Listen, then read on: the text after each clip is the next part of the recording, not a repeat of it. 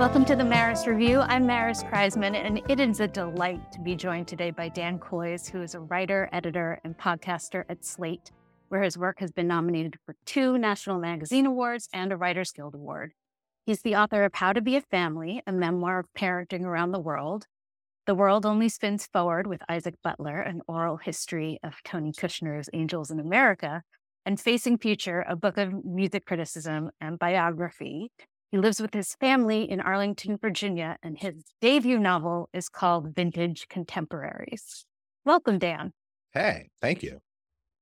Thank you for writing a book that I feel like is a manifesto about the importance of quote unquote happy books. That was definitely the goal going into it. The book's epigram comes from the jacket copy of my trusty mass market paperback of Laurie Colwin's Happy All the Time.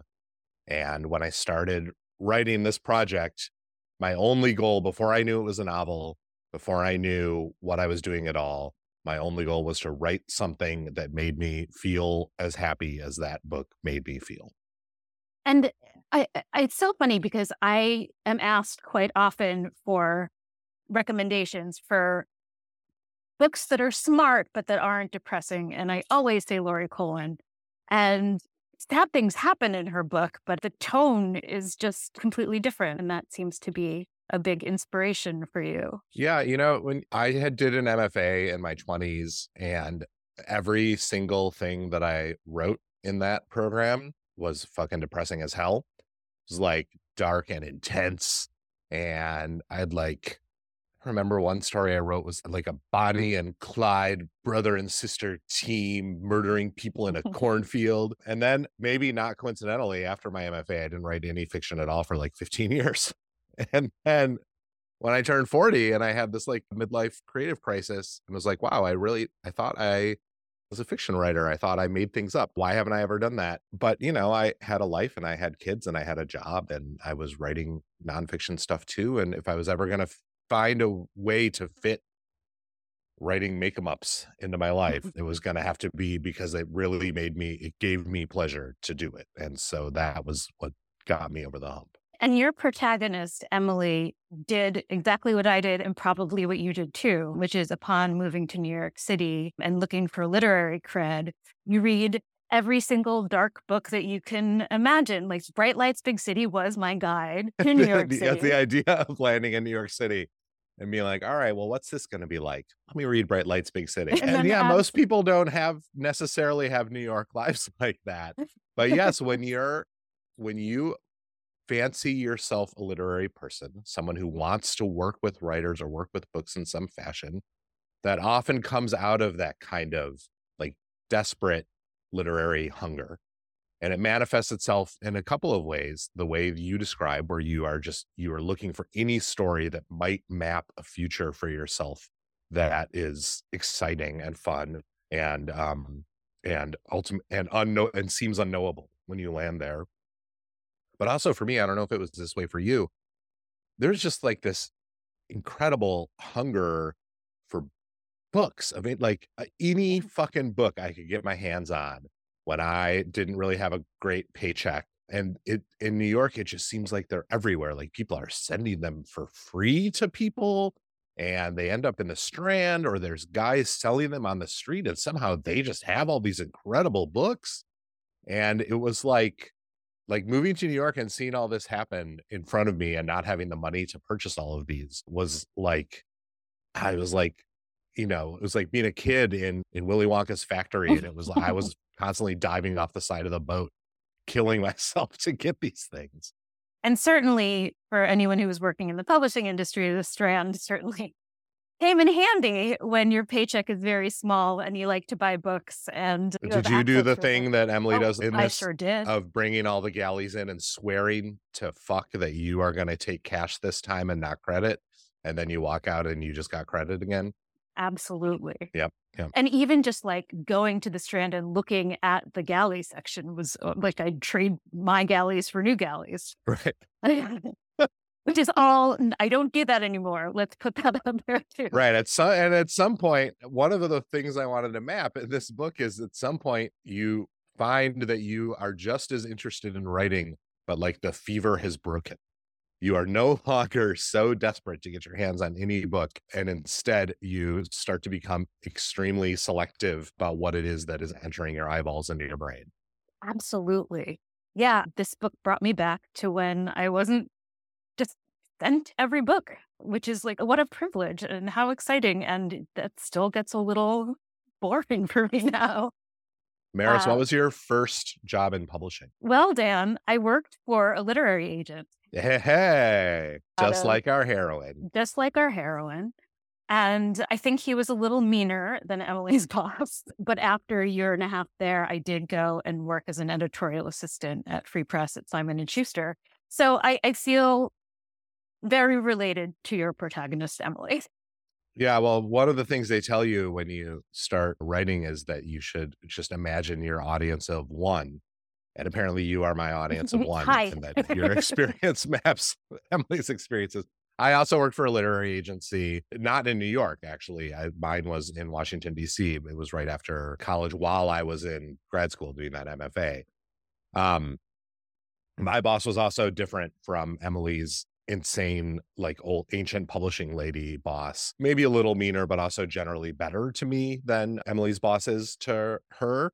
But I still had that feeling that I'm sure you had, that I think so many people knew in publishing had, which was feeling all of a sudden like I was just in way over my head. Like I was suddenly doing these, like the job was such a mix of stuff that I was obviously overqualified for, like putting royalty filing. statements in envelopes and filing like, yes, filing. Oh my God, I would devise revolutionary new filing techniques to make sure that the history of this agency was in good hands as if I was like an archivist. But also, I all of a sudden I had what felt like the lives and careers and passions of real writers in my hands and I was expected to like give them feedback or recommend the right editor for them or and all of a sudden I had my own projects and I didn't even know what the fuck I was doing. And that mix of like the stultifying and the terrifying seems such a hallmark of this particular industry where yes. people really do get thrown in the deep end, often to their betterment, but not always. And and I wanted that to happen to Emily and have her have like a, a couple of small successes, but also a couple of real frustrating failures early in her career, which I feel like happens to a lot of us. Absolutely. Thrive Market is my go to for all of my grocery and household essentials. And the convenience of getting it all quickly shipped to my doorstep is a huge time saver. I was so happy to see that they carry my favorite protein bars as well as Wandering Bear cold brew in a big size. As a Thrive Market member, I can save money on every single order. On average, I save over 30% each time. $15 on my last order. On top of the massive savings on each order, Thrive Market has a deals page that changes daily, gives me cash back on so many brands, and they have a price match guarantee. Not only does Thrive Market save me money, but they have also saved me time. I love the filters on their website or app. They have over 70. Whether you're looking for certified gluten free snacks or non toxic cleaning essentials, you can curate your own shopping experience with the click of a button. I'm diabetic, so I love how many low carb treats I can find on Thrive Market. When you join Thrive Market, you are also helping a family in need with their one for one membership matching program. You join, they give. Join Thrive Market today and get 30% off your first order plus a free $60 gift. Go to thrivemarket.com slash Maris Review for 30% off your first order plus a free $60 gift. That's T H R I V E market dot com slash Maris Review. Thrivemarket.com slash Maris Review. A thing that happens to a lot of us that happens to Emily is that a friend of her mother's has a book that she wants to pitch her. And of course, that has happened to many p- people in publishing. But the difference is it's good. It's good. Lucy is the stand-in for Laurie, I guess. Yeah. Yeah, in a way. Yeah. So Emily, who works at this literary agency, you know, who has gets yented, gets hooked up with this college friend of her mother's who lives in New York, who her mother really doesn't know that well anymore, but who was very important to her when they were young women, and who sort of describes her as like this aspiring writer who maybe you can help her. But it turns out that she is she's a real writer and i don't mean that in like a t- to be too snarky to the people who do come hand in hand to agents assistants but in the sense that she has published several novels with a small press where they went nowhere and got zero attention as so often happens but she has a certain kind of writerly flair and personal warmth that emily it turns out really needs at that point in her life and she's slow to understand what is good about the books because she is so wrapped up in her own version of the bright lights big city version of new york city literary writing. But when she does that she finds that's really meaningful to her and the harder and more complicated her own life gets the more that the books that she that lucy writes which are which do resemble in a way the books that laurie colwin wrote mean more and more to her and her friendship with lucy means more and more to her. And i wanted to have that counterexample right here in the book. The more I was writing this book and the more I realized what it was about and what it was arguing about writing about happiness and about writing the kinds of books that don't require someone to imagine a dark future for themselves. I wanted to have a character who embodied that. And and it seemed to me like I might as well just have someone who who embodies that sort of Laurie Colwin esque embrace of of sociability and happiness and joy and love. Food. Yeah, and food and food because that allows me to put a couple of recipes here and there in this book as well. And I just love that only a few months ago, Vintage partnered with Harper Perennial to repackage a lot of the Laurie Colwin books. So so tell me a little bit about the title and the book cover vintage contemporaries? Way before I even started writing this book, I had this idea that it would be very funny to publish a book called Vintage Contemporaries, to have it published by Vintage in paperback and have it have the traditional 1988 Vintage Contemporaries design with a you know the little colophon and the justified type across the top with the drop caps, but it would just be called Vintage Contemporaries. And I thought, God, that would be fucking hilarious. I had no idea what else, what the book would be or what it would entail or what it would mean. Started um, with a title. That's I really did. So, I mean, long before this, anything about this book was a gleam in my eye, I had this idea in my head. And as I was writing this, it came to me that I was writing about kinds of vintage contemporaries in a different way. In that I was writing about a group of extremely close friends who were very of their moment, but who felt to one another as if they had known each other forever. And I like that kind of double meaning. But I also like the way that Emily, my protagonist, comes to change the way she thinks about that very specific publishing line. She idealizes that line of books when she comes into book publishing. She dreams as an agent's assistant of placing a book with the editor there who's like basically a, bake, a fake Gary Fisketjon. And who and and then as her career goes on, she starts to think differently about what those kinds of books mean and what her own job within the publishing ecosystem should be. Is that the kind of thing that she is actually meant to do? Or is she, are her talents better served doing something else and helping writers in a different way? And so when I sold the book to Sarah Stein at Harper, coincidentally, Laura Laurie Colwin's now paperback publisher, Oh, wow. Um, I definitely, I still was a little bit stuck in my old mindset. And of course, my first pitch for the cover was like, what if it was just a vintage contemporaries cover? And Sarah was like, well, Dan, for a number of reasons, that's not a practical suggestion.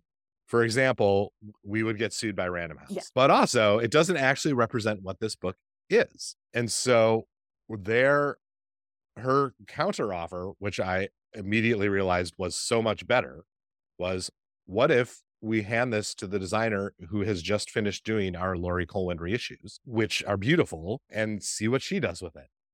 And I said, "Oh yes, looks- w- what a great idea!" Of course, I thought of that as well. And so the it's not the cover is not exactly an homage to those paperbacks, and it's not exactly an homage to the old Laurie Colwin covers, but it does have that sort of very warm feel, and it's hand drawn and is gives a real mix of contemporary and mid 90s vibes with its little the hint of a Veselka plate and Yeah. an actual cigarette and an actual ashtray, things that you would never see together in the year 2022. Absolutely. So, so in 1991, Emily comes to New York City and meets Emily. Another Emily. Tell me about Emily and Emily. Well, let me just start by quoting Kirkus reviews on this book. For some reason, both characters are called Emily. I agree that it's confusing, but you, you meant to do that. it did it was an intentional choice. The reason is because I wanted an extremely handy shorthand for the way that when you meet the perfect friend at age 23, you instantly subsume your identity into the joint identity of the two of you in a way that you don't when you make friends when you're older. Mm. And it's so, it then becomes so very clear about the pecking order in the relationship Right. when Emily, too, gets to keep the name and the protagonist then she goes gives by M. she gives M her name M who is the is, which is the name that the per- actual protagonist of the novel chooses gets chosen for her almost instantly upon meeting her instant best friend Emily. I wanted that friendship to be the center of the novel and I really wanted to explore the way that friendships are built and consume you in a way in ways that both help you become the person you're supposed to be and also can hinder you. I wanted to explore the way that those friendships fall apart and break because that is an experience I have had, which is really painful and sucks. And I think a lot of other people have had it. And I feel like I hadn't read about it very Yeah. much.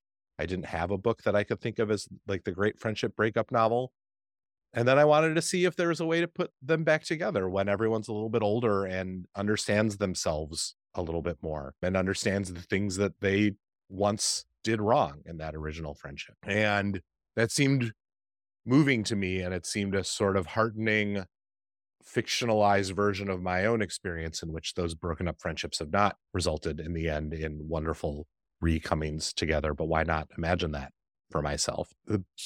One of the best notes i got from a reader about that friendship something that was really useful to me in sort of reconfiguring how i thought about it throughout the novel was actually from my agent when she read an early draft of this book and she said one thing that you need to understand about women when they are in friendships like this, especially when they are like bookish, as Emily M, is that they instantly realize that they are part of a literary pair and they instantly try and figure out which one they are. Like they instantly understand that they are the characters in the Elena Ferrante novel, or they are the two sisters in Little Women, or they uh, you know, they understand that they're part of a, di- a dyad that has gone back in literary tradition forever. And they need to figure out are they, which one are they? And that kind of self analysis, which maybe to me as a 23 year old guy, I did not have that level of self awareness. It also helped make the friendship and its treatment on the page a lot richer because it forced both of the characters to be thinking through these issues Yeah. and it didn't allow them to be blind to them. And that really helped. They are characters in their life as well as characters in your novel. And then a big part of their friendship, of course, is that Emily, uh, as opposed to the protagonist M, lives in a squat in the East Village, which was very foreign to M and really intrigued her. And one of my favorite things about the book is M's M Emily's gradual realization that community matters and that giving back matters and that perhaps the police aren't there just to protect you. You can tell the parts of this book that were written in 2019 and 2020 Yes. perhaps yeah i i loved the idea of m who, you know who comes to new york from wisconsin from wausau wisconsin after a brief you know after a foray at college and for whom the city evolves over time from being intimidating to feeling like home i love the idea of her finding a true new york community and I had been reading about the squats of the Lower East Side and the drama surrounding them in the 90s. I had known a little bit about them, embarrassingly, like so many of us, mostly through the musical Rent. But but but the idea of these very stormy, but very cohesive communities in which people were living very rough and tumble lives, but uh, but were still applying themselves, their skills and talents and energies towards a very specific collective purpose, one that was inarguably good for them and for their neighborhood and community that were then facing this like you know implacable opponent in the city which in the 90s spent an enormous amount of money and effort evicting people from squats in the lower east side and you know one point sending in waves you know sending in waves of police on a tank down 13th street to clear them out i found that very moving and I wanted to show the ways that M, our heroine, and Emily, her best friend, that their paths were diverging. And one way to do that was to show how deeply invested M, who doesn't even live in this building, becomes in this community. She signs up for the eviction watch list and is fielding phone calls in her office from people saying that she needs to get down here right away and form a human barricade. And she's attending city, you know, city board zoning variance meetings and then Emily, who is getting deeper and deeper into her own head and her own problems, find comes to find living in the squat as a kind of pain in her ass and wishes that this problem could just sort of be erased from every from all this other shit she has to deal with. So it becomes, you know, a wedge between them while also becoming a thing that deeply influences the person that M is eventually going to become. And it also just gave a, a, book that sort of by design was a little drama free, a mm-hmm. little bit of drama, which also appealed to me as someone who thinks about story and who was writing this book thinking, well, is anything going to happen? Oh, look, things are happening. yeah. yeah. Once you put up a barricade, things are happening. Well, yeah, um, when you turn over a car in the middle of the street, you turn over a car. You got a whole different kind of book happening for a couple of chapters. And then, of course, there's the work drama. I mean, we follow. So the protagonist, Emily, goes from the agency to an editorial position at St. Martin's, where her boss is a real kind of thing. Well, you tell me, her boss is a real.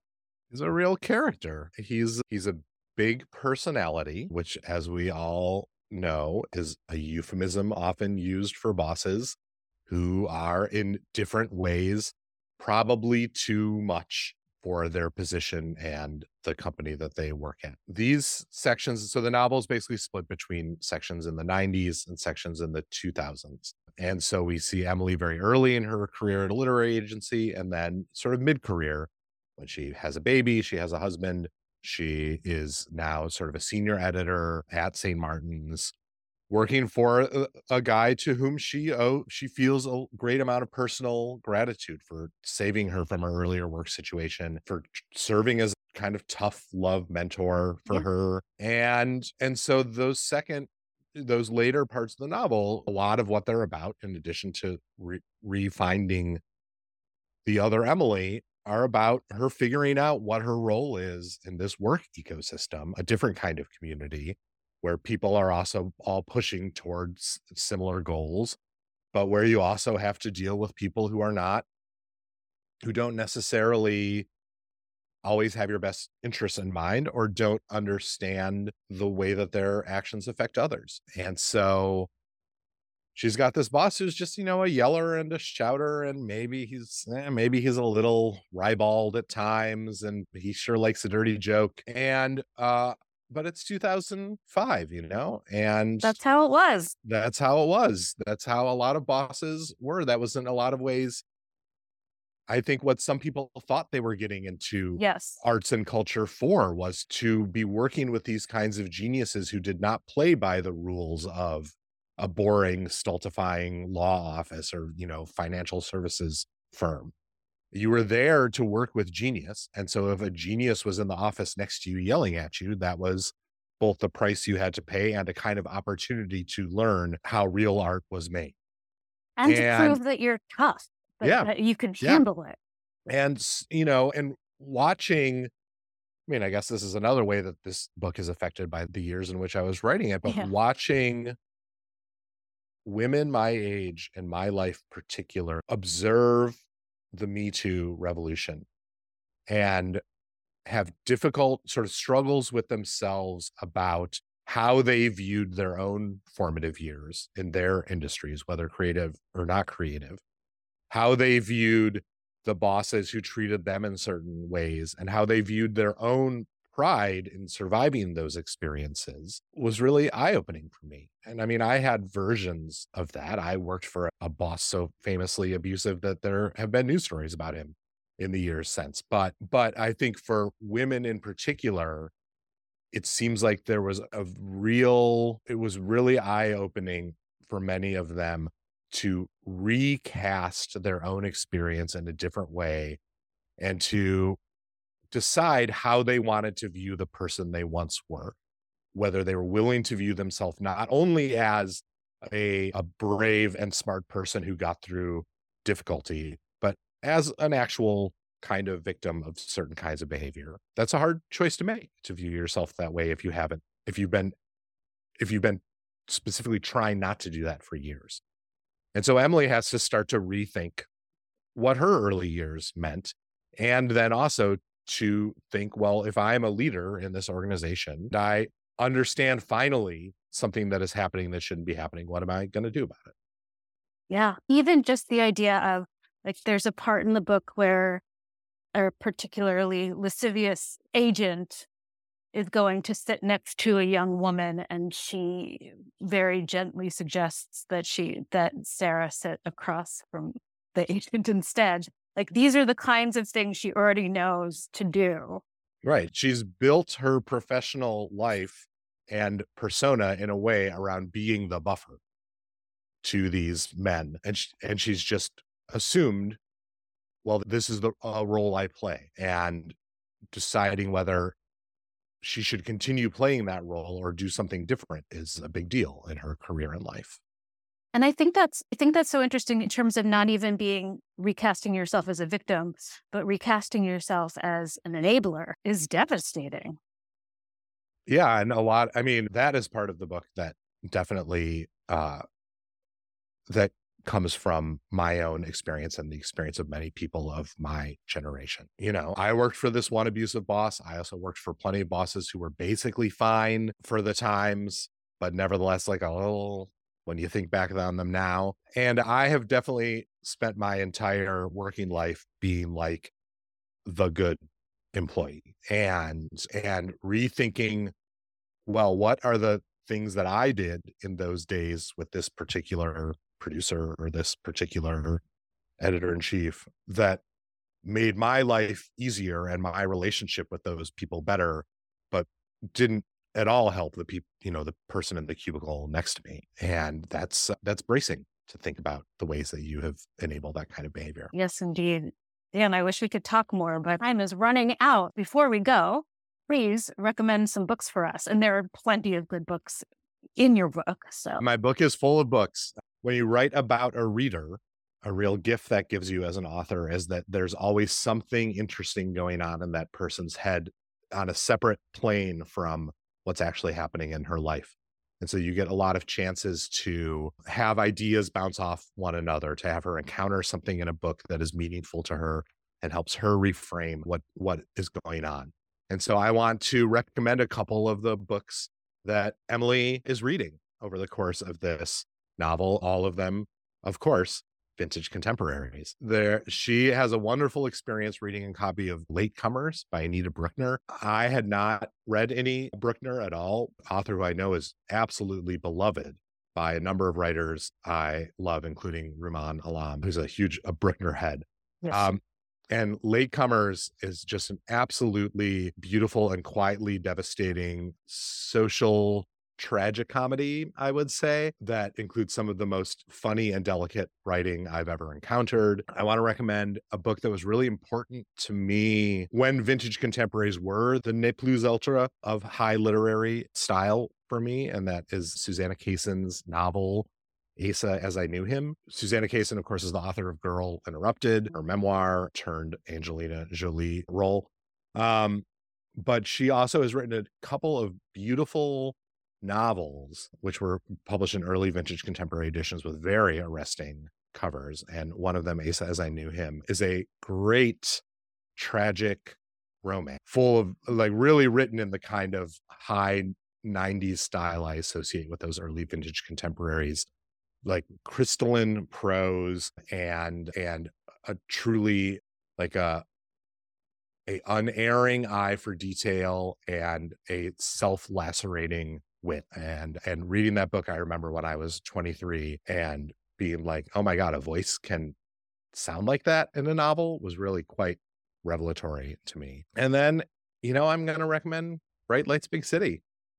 It's it was the first book that vintage contemporaries ever published. It was the showcase it was part of the initial launch of five or six titles but it, it was the big ticket book. It was the one that made a huge splash the cover that it has an iconic cover of a guy standing in like three quarters profile facing away from us with the twin towers in the distance and the odeon restaurant on the left. It is for all of its obvious flaws now and for all of the ways it is it is so evidently a product of its time so much so that it almost feels more like a snapshot than a book it is still incredibly propulsive and unexpectedly funny and also the, probably the best portrait we will ever get of working in the new yorker's fact checking mm-hmm. department. It is uh, it's a truly a remarkable book even for all the ways now that i wince reading it and also wince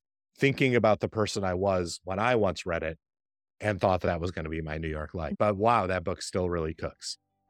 I had to go back and reread it. Yeah Dan Kois, thank you so much. Thanks, Maris. Thank you for reading the book, and uh, yeah. and I'm glad that I have put your life story on paper.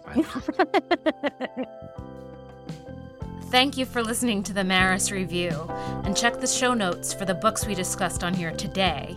And please subscribe wherever you get your podcasts.